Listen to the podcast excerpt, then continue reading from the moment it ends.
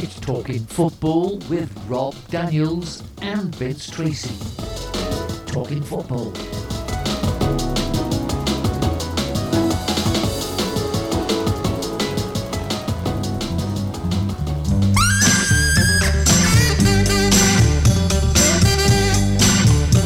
A very good day to all our football um, pundits and fans and everybody else who joins us on the podcast today. 27th of April 2023.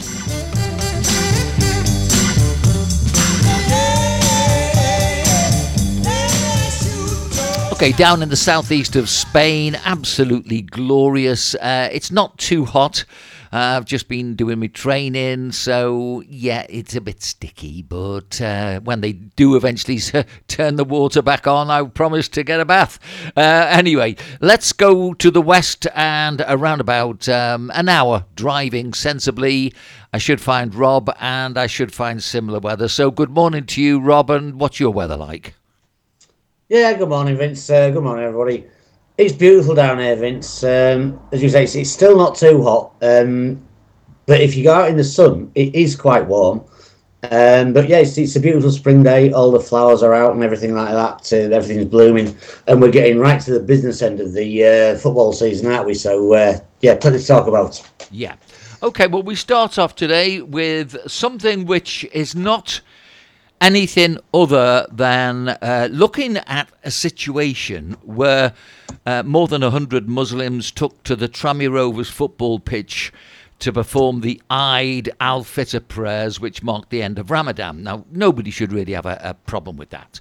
Um, I played at Prenton Park uh, on a number of occasions. I remember taking penalties against um, uh, the Everton goalkeeper. I think it was Neville Southall actually that uh, was in goal that particular day, um, and uh, you know it, it, was a great experience. Um, Mickey Finn took penalties against me. Uh, I had my Vince the Prince outfit on, and you know, uh, part of growing up and all that. Anyway, we're talking about the holy month of fasting, where Muslims fast from dawn until sunset daily, uh, and it came to an end. And of course, there they were, and probably the first time they've ever been to Tranmere was Any of the 100, I would imagine, has never been there. So I really am questioning um, why did they do it? Because um, you know, they were never doing anything like that when I was there. They didn't do any Christian things either. So let's get the record straight. Um, but I actually think that what we're seeing is a number of different ways they're trying to use football uh, and politicize. And I think, quite honestly, we see it by suddenly, you know, some of the Premiership players have got to go off and have water and uh, the fasting halfway through. You know, I mean, mm-hmm. let's be honest about it. These things should be private. It's like my religion's private. I keep I keep what I think mainly to myself. Um, when somebody wants a deep discussion, we'll get down and, uh, uh, and we'll do that. But um, I don't really um, I don't really like the, to see football being used as a political tool, which is being do, done all the time. The ladies' football, that's coming from America. Let's not be beaten around the bush. The Americans have always wanted um, football, but they can't have it because the only way they can get it is through the football, through the ladies because the men have got their own game. And so, um, you know, now we're bombarded with these wonderful adverts telling us that we've all got to watch the Ladies Premier League. No, we haven't. Now we're being bombarded with the fact that, you know, all the Muslims have got to go to the football matches to say the prayers. No, they haven't. Go and use the normal place you, you pray. You know, I don't under, understand, but I do understand, if you know what I mean, Rob. Right. Well, um, as far as I know, Tranmere Rovers have got quite a large Muslim following. Um, Tr- Tranmere Rovers' uh, nickname is the Super Whites, and the uh, Muslim following call themselves the Super White Rags for some reason. Um, but yes, uh, they did go to the Tranmere Rovers ground and um, celebrated something to do with the end of Ramadan. Um, because it, it, go, it went it finished I think uh, about a week ago, didn't it?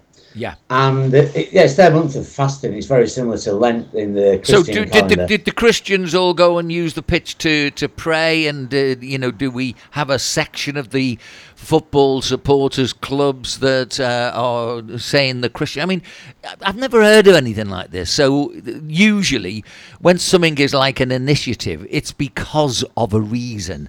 So, I'm not going to de- develop it too much, but all I'm going to say is if you didn't see it, No. I thought it was bizarre. Um, I thought the penalty box looked very crowded, and we'll move on. yeah, but if if I, if I if I could just possibly mention Vince, because I was looking into this a little bit, nothing, nothing about Tranmere Rovers particularly, but uh, about this midweek, uh, mid-game um, breaks taking place.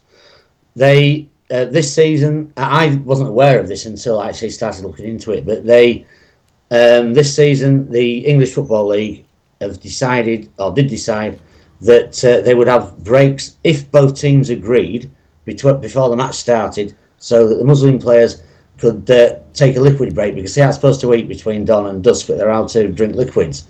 Um, and I also found out from uh, a, well, a website which is called it's called Power League.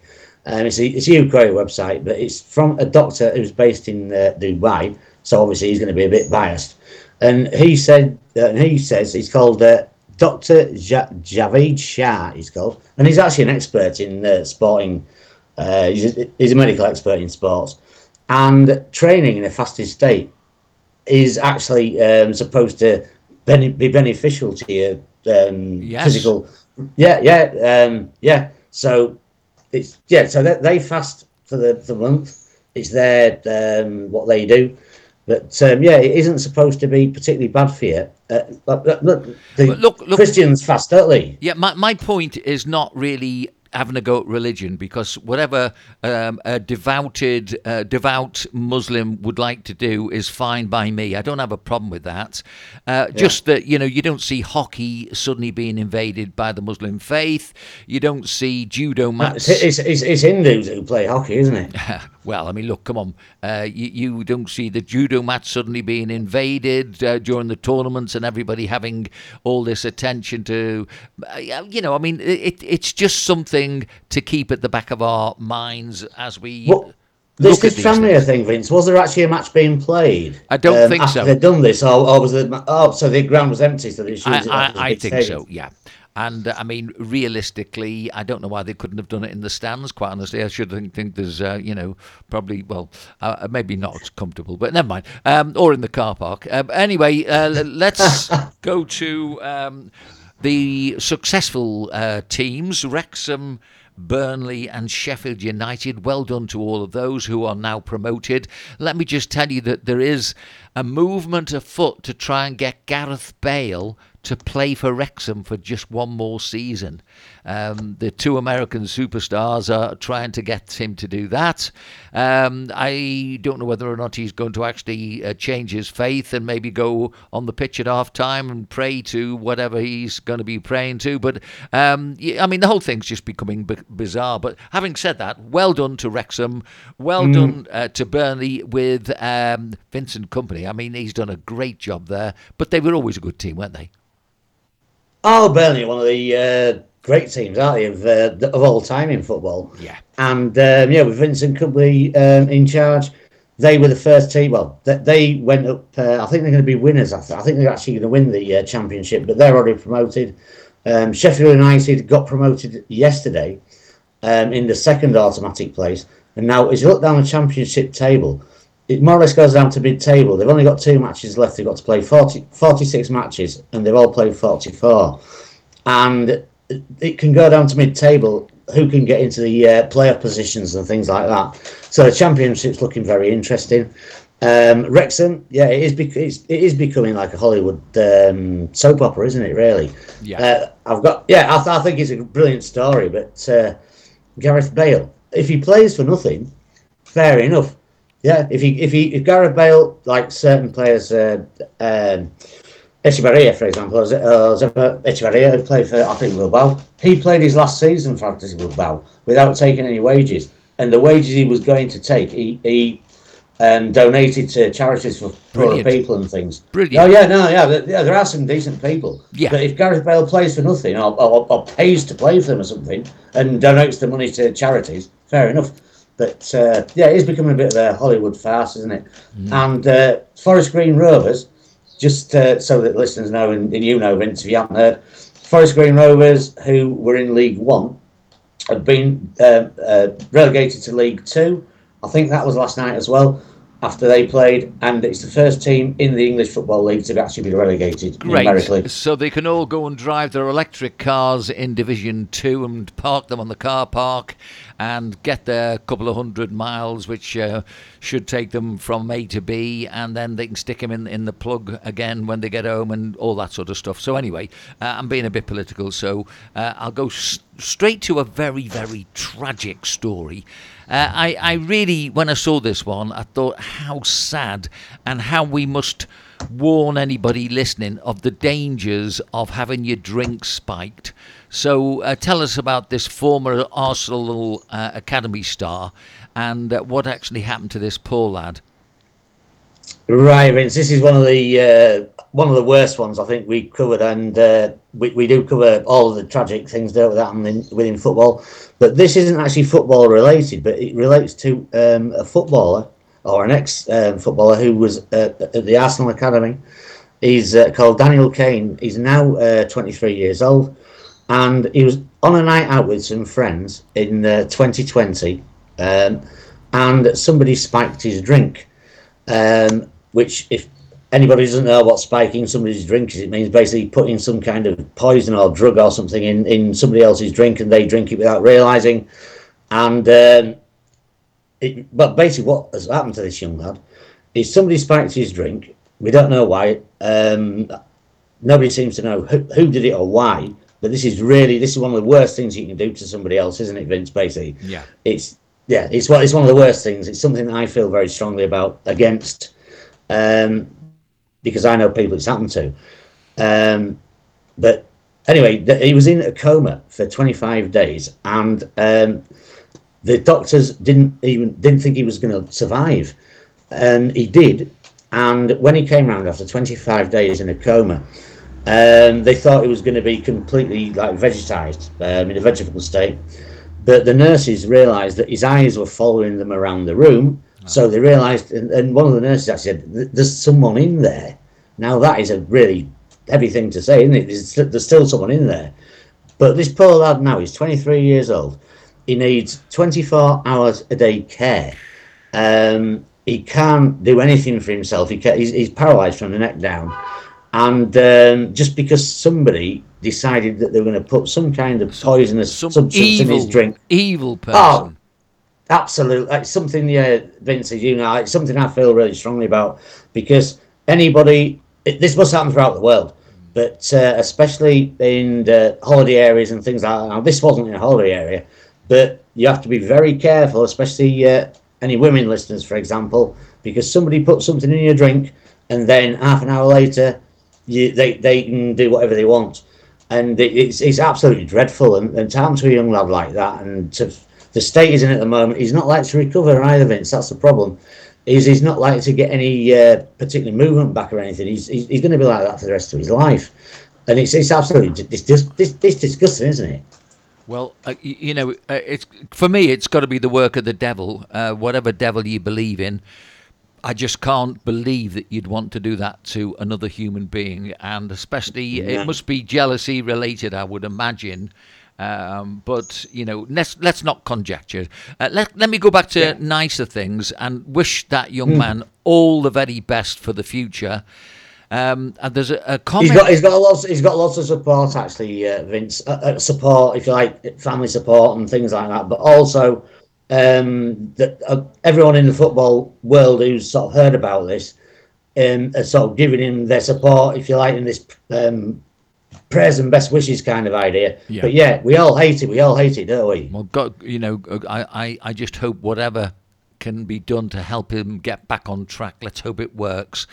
Um, yeah, that's so. Another comment from the Wrexham success, uh, which I picked up. Somebody called Paul wrote, uh, uh, see plenty of uh, fans of plenty of clubs who moan about owners that don't care. Now, this is absolutely right.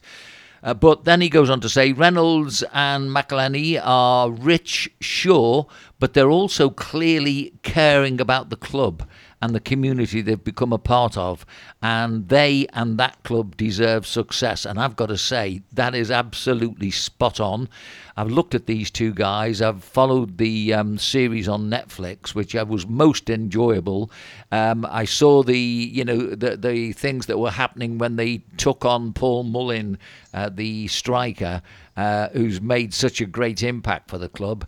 And uh, because basically they used to always come up to Tranmere uh, when I was a, a lad, and uh, you know I'd stand on the Kop at Tranmere uh, along with the other three or four people, and you know we, would enjoy um, Wrexham as a club. So welcome back. Is it is, is, is that is that when the uh, the announcer used to to give the names of the crowd to the players? Well, we actually yeah we, we actually had uh, the the I think the first black footballer in the football league at Tranmere. Uh, we had a guy called Lonnie Oniali um, and if he wasn't the very first, he was one of the very first. And, uh, you know, uh, the banter was always there. I would imagine there was always the odd idiot that shouted something that was probably a bit offensive. Um, but it was probably done in the right spirit because I think everybody loved that guy. And we also had a, another. Uh, I don't regard these pe- people as black people, by the way, um, but we had somebody who, going by today's standards, uh, was a goalkeeper called George Payne. And I, uh, many years after you know watching him play his football, I was absolutely thrilled to meet him in a little kiosk uh, that he was running and selling sweets and cigarettes and things like that from. Um, you know, uh, you know, just reminded me just how dreadful they've allowed this uh, alleged racism to become. Because uh, as a young man uh, out doing my job, I couldn't have had a nicer day meeting George Payne, who used to play in goal for Tranmere Rovers. I was delighted, you know. Um, just uh, it's so annoying the way people at the moment can't see through being politicised as we are, which is why we mentioned one or two of the things that uh, we're going to talk about. Um, the last mm-hmm. one, probably for today, because we've got stacks of football to get through, is the right. Manchester United and Man City badges.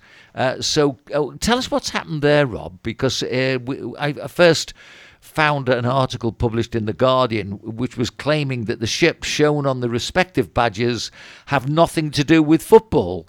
Um, and instead had their ties with how the city made its money in the 19th century. Well, that's what a badge of honour, uh, you know, w- w- you'd half expect it to, do, to do that because, you know, the origins of the city would have come before football coming to the city. I think most people would understand that. Um, take us through what's happened since then, Rob.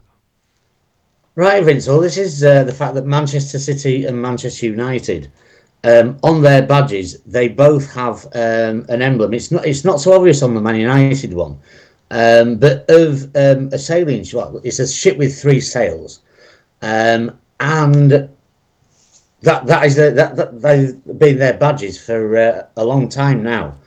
But what they're trying to make out, certain people, uh, certain elements of society is that this is somehow linked to slavery and racism, um, which it isn't at all. As you say, it's got nothing to do with that. Um, I didn't realise until I started looking into this, Vince, actually, that because Manchester, uh, I thought was inland, but it is, but it's a it's a port because it's got an estuary going. It's the Manchester Ship Canal, and it was the third largest port um, in the United Kingdom, which I think the first one was Liverpool, probably, and Hull being over my side, probably the other two and it was um, a, a, port that in, in, imported and exported um, well, goods because stuff, had a yeah, maybe for the, the cotton trade. But what the, the cotton exactly? It's all to do with the cotton trade.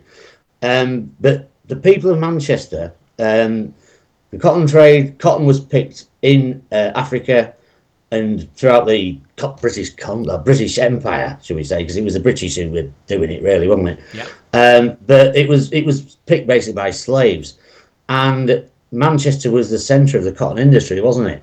And Yorkshire was, I think, the centre of the wool industry, and uh, Lancashire the centre of the cotton industry. And when people, working people of Manchester in those days, we're talking about the 1800s now, found out that the the things they were making into clothes and turning into cloth and things were actually being picked by slaves. Um, a lot of them refused to work, and we're talking about very poor people in very hard times, and they would prefer to go hungry than um, work with products that are being picked by slaves. So Manchester itself is being anti-slavery. Um, it's one of the first places, like Hull, probably one of the first. Manchester, then Liverpool. All these places, when you when people found out about slavery, then uh, in Manchester, a lot of them refused to work and they've got these on their badges because it is a port city. Well, of course, and it's you... got nothing to do. It's got nothing to do with slavery at well, all. Well, let's go to this uh, Simon Hattenstone. Uh, who, who is obviously a bit of a muckraker, uh, who's a journalist, and uh, you know he's sparking the debate. Uh, big on you, mate, because basically you're now creating more problems that don't really exist because, quite honestly, not many people would investigate the origins of the football badge, uh, particularly because they're not interested in it. You're making the problem, mate.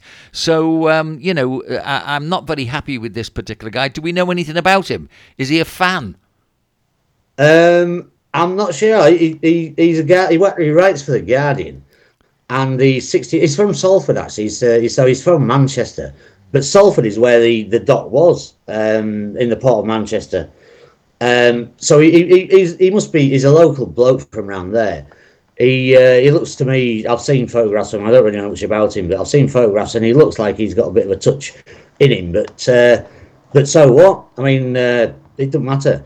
But yeah, making making problems where they shouldn't exist, and making these sort of stories up that oh, both of these football teams are racist because, because they've got a ship on their, their on their badge.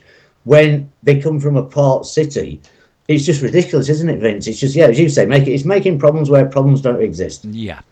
Uh, okay. Well, look, uh, we've got uh, we've got that one out of the way. So uh, let's have a little look next then at uh, some of the great football that's been going on, none less than the FA Cup semi-finals, which uh, I thought were quite compelling, actually, weren't they? Oh yes, the FA Cup semi-finals uh, were well worth it, weren't they, Vince? Uh, and this was last, well last Saturday and last Sunday. We had the FA Cup semi-finals played at Wembley.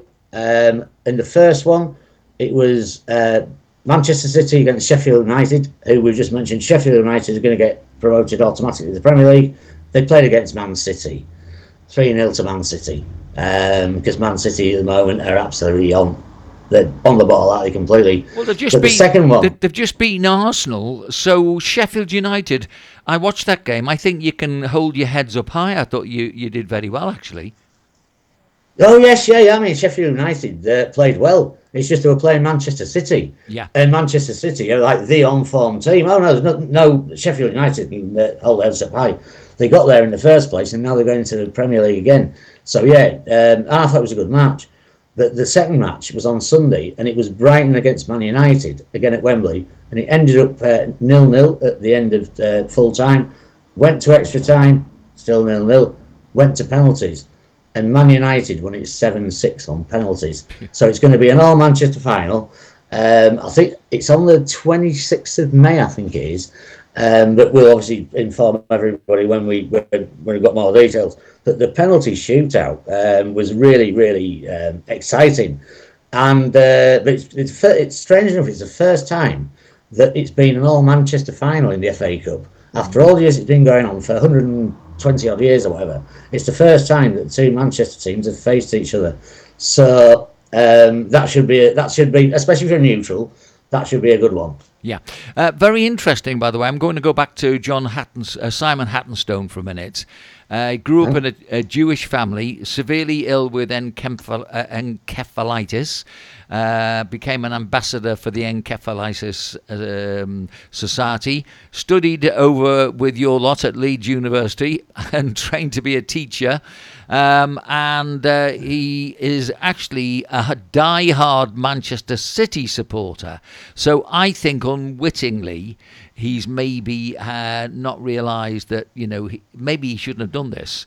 Um, I, I, don't think it's going to develop anyway. So uh, because I think that oh no no but both both teams have made official statements, Vince. Uh, uh, both Manchester United and Manchester City have both made official statements saying that they're not going to change their badge. Um, why should they? And yeah. they were they this idea of this B thing that uh, represents the Manchester bombings, which I'm fully in support of against the Manchester bombings and in support of this B symbol that they have to represent it. Yeah. Um, are also not really that didn't want to be involved in the uh, football team's badges because it's not football related, and um, yeah, so both teams have decided officially not to do it, and uh, yeah, storming the teacup really, and uh, yeah, he's, tra- he's trained at Leeds University, yeah. Yeah. all, okay. the, all, the, best people went there, didn't they? uh, yeah, anything to get in on the act. Anyway, we'll uh, let's go to your your uh, La Liga. So we'll have a roundup of what's happening because basically there's so much thing, so many things happening at the moment that uh, if we're not careful, we'll forget your La Liga. So here we go, Rob. La Liga Roundup with Rob Daniels.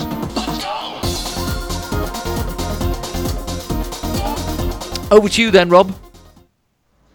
Right, Vince. Well, La Liga also had mid- midweek fixtures, and there are two matches tonight. Actually, in Valencia are playing tonight against Valladolid, um, and but at the weekend, the first matches um, where we are at the moment in the standings, they've all played between 31 and 30 matches of a 38 match season. And Barcelona at the top, 31 um, on 76 points. Real Madrid, 31 with 65. Um, so it's quite a big drop there, but there's still plenty of games to play for. But they both lost their last two matches. Then Atletico Madrid, Real Sociedad, Real Betis, Villarreal, Atletico Bilbao, um, going down the, the list. When we get to the bottom, um, Elche, which is the local club to where I live, as everybody knows, they've lost their last five on a bounce.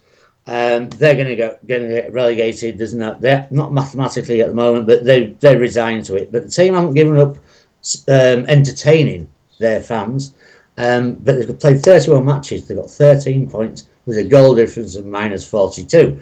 So their fans have seen a lot of goals that going into their own net. Um, but they, they, they, the loyal fans, uh, they're not, they'll, they'll go and watch them, whichever division they're in.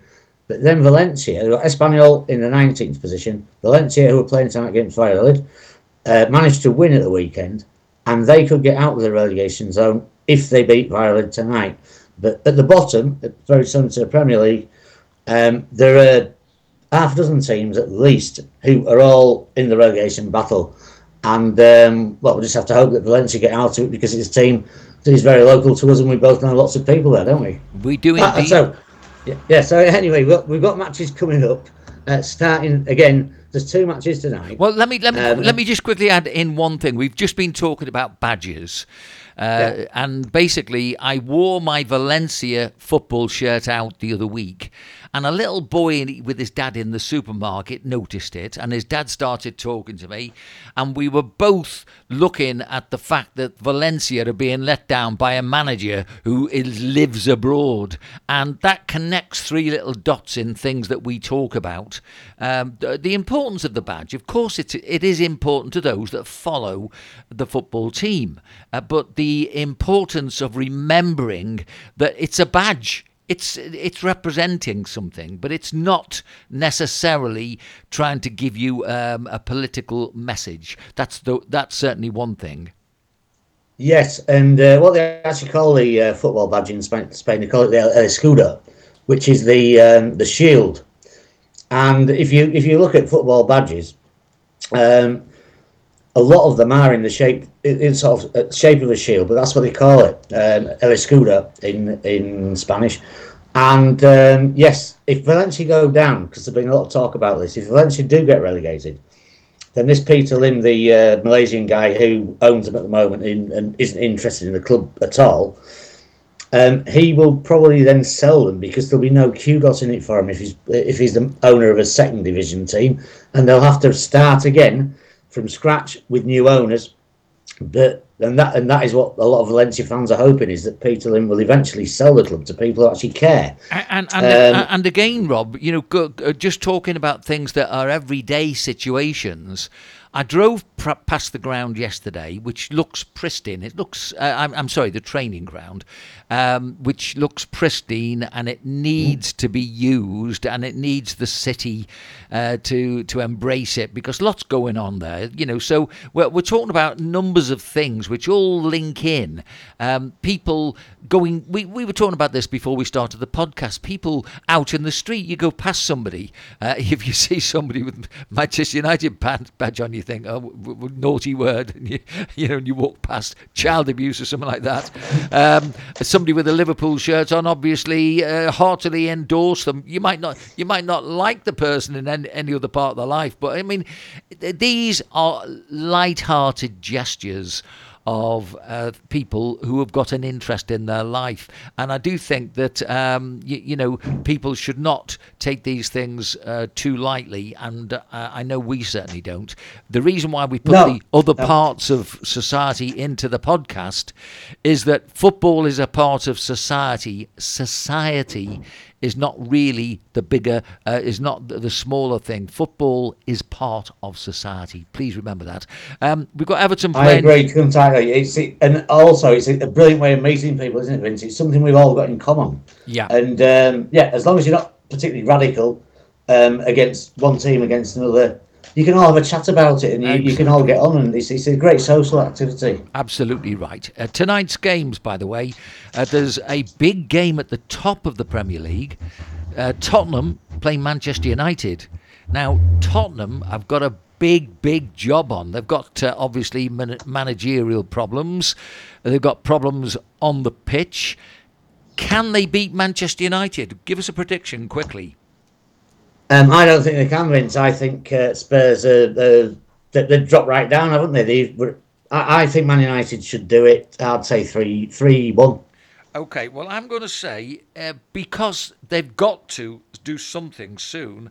I think they could get a draw tonight. And Manchester United have got other fish to fry. So, uh, you know, I know they shouldn't, Robert. I, your, your face is telling me that you think I'm off the wall. But, uh, you know. It, no, no, no. I, I, I, can see where you're going with the draw. But Spurs at the moment, their, their formers is. It, they, we, we've always talked throughout the whole season, like everybody else has, it's which Spurs team turns up. But the last few matches, it's like the worst Spurs teams have turned up. So yeah, um, but I'll, I'll go for three one. You're going to go for a draw, yeah. Okay, so uh, what about um, you've got Bournemouth playing Southampton? Give us your prediction. Bournemouth are more or less safe, aren't they? And we're playing them at the weekend.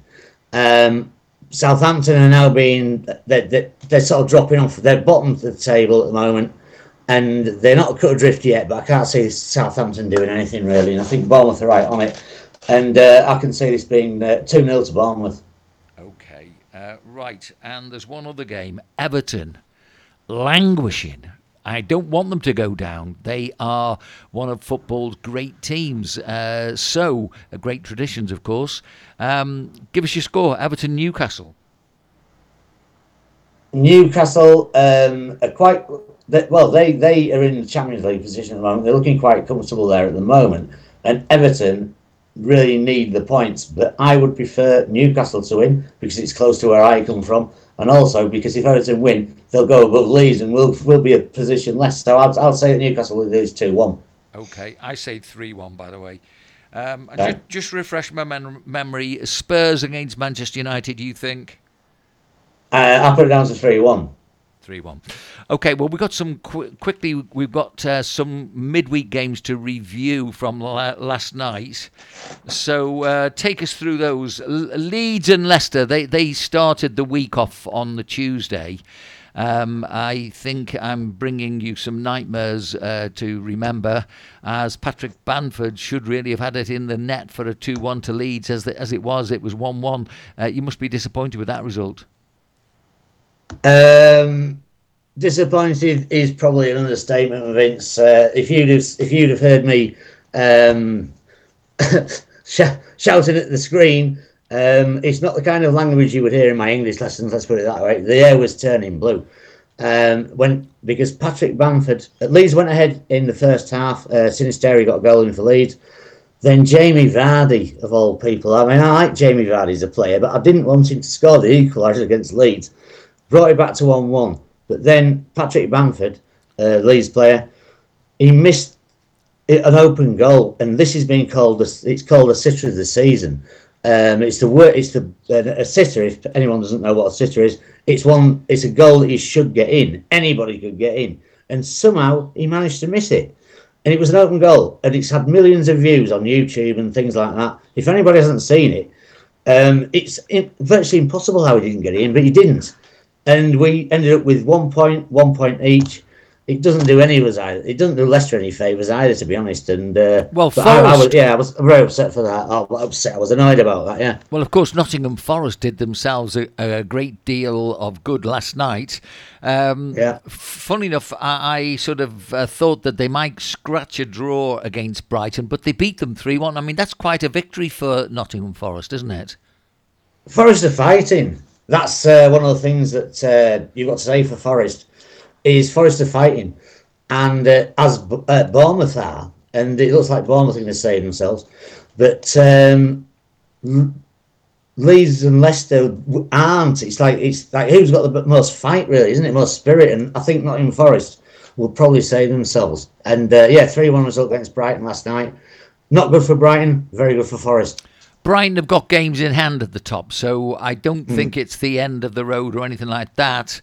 Uh, but they've got some very interesting games. They've got to play Liverpool, they've got to play Manchester City, so uh, that will be certainly very interesting as we go to uh, Wolves. And um, they had a very reasonable 2 0 win against Crystal Palace. So they've done themselves a favour as well, haven't they? Yes. Now, um, Wolves were also in a very bad situation um, earlier on in the season. But uh, with Lopetegui in charge, they've actually got themselves up. They're, they're in the bottom half. They're, they're both uh, more or less neck and neck, I think, uh, Wolves and Palace at the moment. But they're they're more or less safe. Numerically, they're not safe, but they are in the comfortable zone. Um, whereas uh, two or three months ago, we'd have said, well, Wolves are candidates to go down.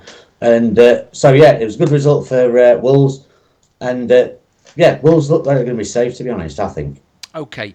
Uh, now, Chelsea's woes continue because I did think Brentford were going to give them a problem or two. They are a difficult team uh, to beat. But, uh, you know, 2 0 down and the boos ringing in uh, the ears of Frank Lampard. Uh, I mean, uh, you know, Frank's heart is on his sleeve. There's no way that he would would enjoy uh, his team losing, whoever they're playing. But um, he's not having much success at the moment, is he? No. Now, um, Chelsea are having a, a, terrible season, aren't they? Um, I mean, Frank Lampard is the third manager so far this season, and uh, he is Chelsea through and through. And um, as everybody knows, I, I, I think Frank Lampard as a player, he was an excellent player. But then he he was a captain on one of these uh, TV sports um, quiz kind of programs, and you saw what kind of person he's like as, a, as a, in his in real life. And he's a nice bloke, but his record, his management record, is absolutely dreadful. Mm. In the last 19 matches, Frank Lampard as, as, as a manager, um, 19 matches, he's won one, he's drawn two, and he's lost 16. Mm. And that is not a good record, is it? He's and too nice. He hasn't been sacked. Oh, yeah, uh, yeah, I, I, think he, he, and he's not, yeah, he's not hard enough, I don't think. Um, I mean, but, nobody doubts his, his football ability because he was a wonderful player. Uh, but it's like a lot of things. You don't automatically become a good manager because you've been a great player. Um, so that that one will run a bit as we go to um, Aston Villa. Now you see they're becoming a surprise package because they could well be in for a European place. They're up at the top. They got a win against Fulham last night. It was only 1 0, but uh, it was still a good win, wasn't it? Oh, Aston Villa um, the way they've turned their season around since Unai Emery came in, and it was Steven Gerrard, wasn't it? Unfortunately uh, for Steven Gerrard, who was the manager of the Aston Villa before, and they were right down to the bottom end of the table. And there wasn't a relegation battle going on then, but they were candidates. And now Aston Villa under Unai Emery are in fifth position. and it's a remarkable turnaround. In their last five matches, they've won four and drawn one, and they are after European place. At the moment, in fifth, which is the Europa League place. They're one one place above you, actually, Vince, at the moment. Uh, so And we have to play them. yes, So yes, it all do, gets yeah, very, yeah. it's getting very interesting. And of course, when he puts his team sheet up, he, he always uses emery paper, apparently. So uh, for those that are learning English, look that one up as we have a look at the big one Man City. Played Arsenal. I think we both secretly knew uh, what the score would be. I thought it would be a bit closer. Two one. I was my my own prediction. Uh, we didn't discuss this because we were busy um, looking at so many other things. But um, Man City comprehensive win three 0 Well, it's four, four one. Man City, Man City four, Arsenal one. Beg your pardon. I was obviously right. You know, I I got in very late last night, so uh, obviously I, that was a fairly late finish. Yeah, oh yeah, it was it was, it was last night's match, and um, uh, well, we I think we all understand there's so much football going on, Vince, we can't follow everything, can You, we? you can't. But no, um, but it ended up as four one to uh, Man City. Kevin De Bruyne got two in. John Stones got one in. Uh, Haaland got one in. The last one in ninety plus five, just basically to showboat. Um, but it, it was a good goal, and he, he, he's absolutely fantastic. I'd, I'd really like to see him play live. But it looks Man City have now got two um, two games in hand over Arsenal, and they I think they're two points behind. When we look at the uh, predictions, I've got the uh, Yeah. Premier League so but but yeah, it was a convincing victory, and Arsenal, as we mentioned last week, and any listeners who remember from last week, it looks like they're bottling it. Liverpool were visiting West Ham. Um, I was caught between more um, family stuff and saw saw the last four, 40 minutes, I think. But um, the, controversy, ridiculous controversy with the VAR and Thiago falling, uh, falling on the ball. How can falling on the ball accidentally really be regarded as a handball? Eh, I suppose if it influenced the play, but it didn't. I mean, you know, when all's said and done, uh, uh, short, short of a, an immediate amputation, you put your arms down to save yourself, don't you? That's that's that's what happens. You you it's a reflex action. And if you've just played the ball, I mean, by all means, uh, you, you can see disappointment. I have a lot of time for David Moyes as a manager. I like the man as a, a man anyway. Um, you, you know, I like the passion that he shows. Uh, but uh, we needed the points and we got them. So I think what we better do next, if it's okay with you, Rob, uh, just because of the constraints of time, let's have a look back to what happened on the, uh, the, the at the weekend.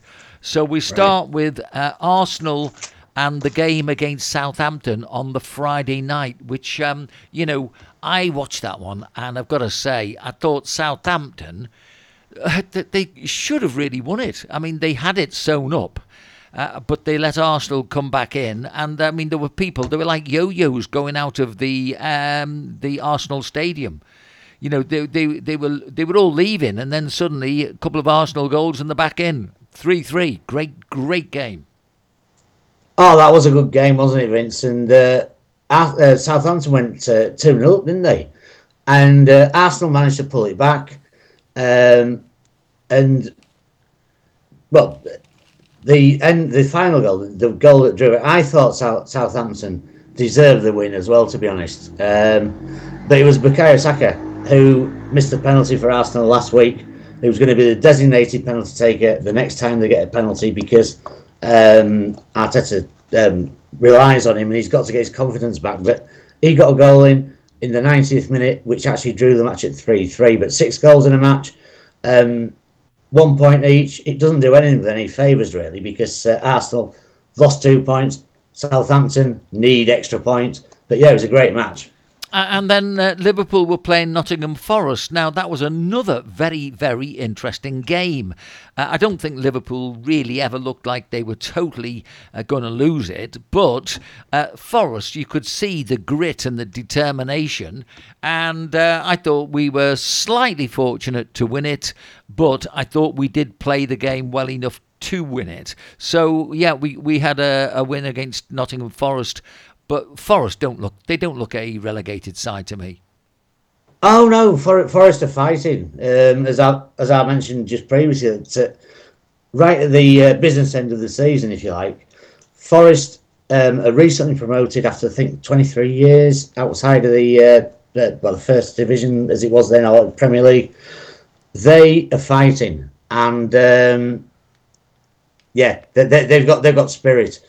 And it was the first time Diogo Jota, Jota got two goals in for Liverpool um, in that match. And I think it's the first time he scored because he'd been out injured for a while. It's the first time he scored for over a year, I think. And I think that will have done his uh, confidence, well, a lot of good. Mo Salah managed to, well, he got one in which he, he, he does because he's goal lining all the time. But yeah, I but think Forest fought really hard. It cost us three hundred and forty-five thousand pound to get that one in, but never mind. Let's go to uh, let's go to a place where goals were in abundance, and that was up at St James's Park. The visitors, Spurs, Newcastle, six. Spurs won. We both thought that they'd win, by the way, so we knew Newcastle were likely to win this one. But six-one, they call that capitulation anywhere else. Well, that's what we were, uh, were. I was talking about. Well, Spurs earlier on. Spurs seem to have completely lost it. Um, they haven't got a, um, a permanent manager. It just seems to be in complete disarray.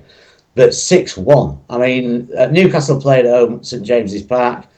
They they they they're always going to go for hundred percent. But six one, yeah, it is um, a wipeout, isn't it? And and Spurs had absolutely nothing. So uh, that's why I don't think Spurs are going to uh, do anything well, for the rest of the season, I can't see Spurs doing anything. But Newcastle, yeah, uh, really good, really on, on point they were. Okay, just to point out the games that were missed because of the the uh, FA Cup: Brighton versus Man City, Man United versus Chelsea. Uh, so they could become crucial games as we go to look at what happened when Leicester played Wolves. Um, uh, you thought that it could be a draw. I thought Wolves could have won it. Leicester 2. Wolves 1. Leicester look like there's a bit of fight left in them. Yes, now uh, that Leicester, it was, it was a Midlands derby, but um, Leicester, now they've got Dean Smith as their manager. Um, they do look like they've got some fight in them, don't they, Vince? And again, I've got nothing against Leicester in the slightest. Um, I said Jamie Vardy. I've always liked Jamie Vardy since he became a well-known player, but he scored the equaliser against Leeds. They look like they might be staying up, and uh, we're all in a relegation battle. But Dean Smith taking over at Leicester, um, it's changed them completely. Okay, well, you thought that Leeds could go to Fulham and win. I thought it would be a draw. Fulham 2, Leeds 1. I, I don't really like discussing a friend's dismal uh, performance by the team because your face now has turned green and obviously you, you know you need some remedial work doing on your health after the last couple of games. So um, was it as bad as it sounds? Um, we lost against Fulham, yeah. Um, Leeds don't see that. That's one of the problems I, I see with Leeds, to be honest, Vince. And uh, I'll speak honestly about my club as I, I, generally do. They don't seem to have any fight in them at all. And uh, yeah, we we we really need points at the moment. And uh, yeah, it wasn't my favourite match of the season. I thought we could at least get a draw. I would have been happy with a draw. I think I mentioned last week. I'd have been happy with a draw, but we lost. And uh, and Fulham also going having a drop in form. They're not as good as they were, but they beat us quite well. Yeah. So yeah, Leeds lost again. okay, just looking at the clock and want to make sure we get the predictions in before we go anywhere else. So that's where I'll go next. Um, okay. be, because there's so much going on. It's exciting, but at the same time, it, you, you know, for example, with Chelsea, uh, it's, it's so difficult to understand um, you, you, know, you don't expect these teams to take such a dip. Liverpool had such a big dip this year, you know, and uh, okay, the injuries. Yes, if you look back on the Guardian article, Liverpool were the worst hit by the injuries. Chelsea second worst hit. So maybe there's the answer. Right. So Arsenal. And then you talk about Aston Villa, Vince, who were doing really badly at the start of the season, and now they're in a European place. Yeah, well, I mean, look, we use emery paper to uh, clean things up, don't we? So you know that there's got to be a bit of truth in there. Arsenal um, now they've got to bounce back after their drubbing at Man City. Uh, they do have Chelsea as their visitors. It's a big London derby. And Frank Lampard will be looking for a different type of performance. Can Chelsea do anything? Right. Well, th- this th- this weekend's fixtures, Vince, uh, in the Premier League, they start on Saturday, um, Saturday the 29th of April, and finish on the Tuesday the second of May. We're going to be in May um, a few days time, and this is the Tuesday second of May match, Arsenal against Chelsea. Now, this is a massive London derby, as you say, and I think Chelsea will go all out, especially under Frank Lampard, to at least get a point because they don't want Arsenal to win the title. Um, they're not going to go in. Chelsea going nowhere, but they would like that Arsenal don't win it. Um, that kind of rivalry. I can see this being um, a two-all. Two-two. Okay. Well, I put two-one, so uh, we're not far apart. It's going to be a difficult game, but you know, yeah. I just think Arsenal will be smarting. Uh, poor old Chelsea. I look, you know, uh, they're another of the greats. I don't want them to uh, be in such a dismal uh, situation, especially as I've got friends that are Chelsea fans. But um, anyway, now look, you've got a trip to Bournemouth. Oh, you've, yes. You've got to do something now. C- can you write to anybody? Uh, can you send lucky charms? Can you go and see um, some sort of spiritualist healer? What are you going to do? um, I don't know, Vince, because Bournemouth um, are fighting to stay up. I think they they aren't numerically safe at the moment, but they're they're confident of the fact that they, they're going to stay up. Um, and Leeds look like they've got nothing left. They look like they they they, they, they play too quickly. Leeds they, they need a they need a decent midfield the goalkeeper actually Meslier played really well the other night, but Patrick Bamford messed it up for us. But um, we've got to get, we've got to win this, Vince. I'm going to put it down as a one-two to Leeds. Okay. Now, uh, much as I do want you to win, Rob, honestly, I, am not trying to go against your team, but I do think form tells us that Bournemouth should win 2 1. Um, you, you, know, I, have got to try and look at this yeah. without getting too involved. I understand where you're coming from. Um, if these go down, Vince, we're going to have a lot to talk about about the championship next season, aren't we? Well, let's think. let's think ahead. If that does happen, that's where we'll go because Leeds. We've got to look at the positive, haven't we? yeah. Okay. No. It, it, listen, the championship is. We've neglected the championship a bit, so that could be a development anyway. Um, Brentford. Yeah, um, they take on Forest. Now, Brentford uh, have always looked a reasonable team this year. Um, they're not going to sort of need the desperation that, Nottingham Forest are going to have to go there with. What do you think about this one? Well, Brentford is safe, um, but their recent form has been pretty bad, and Forest are fighting. Um, it's, it's a difficult. They're all difficult to call, aren't they? But I think Forest, if they go all out, and uh, I think Forest could do this. I think Forest could do this one too. Okay, well, I'm going 2 3, so we're on the same page. I just think, from what I've seen, great, great efforts at Liverpool, um, and then a win against Brighton. Uh, yeah, I think they can do this one. Brighton... I, I, hope I hope Forest stay up actually, um, because I say it's the first time they've been up for donkey's years. I've got a very good friend who's a Forest supporter, as you know, and also their manager. It's the first time that he's actually managed a Premier League team because he brought them up, and so yeah, so that they were underdogs to start off with. Okay. Um, yeah.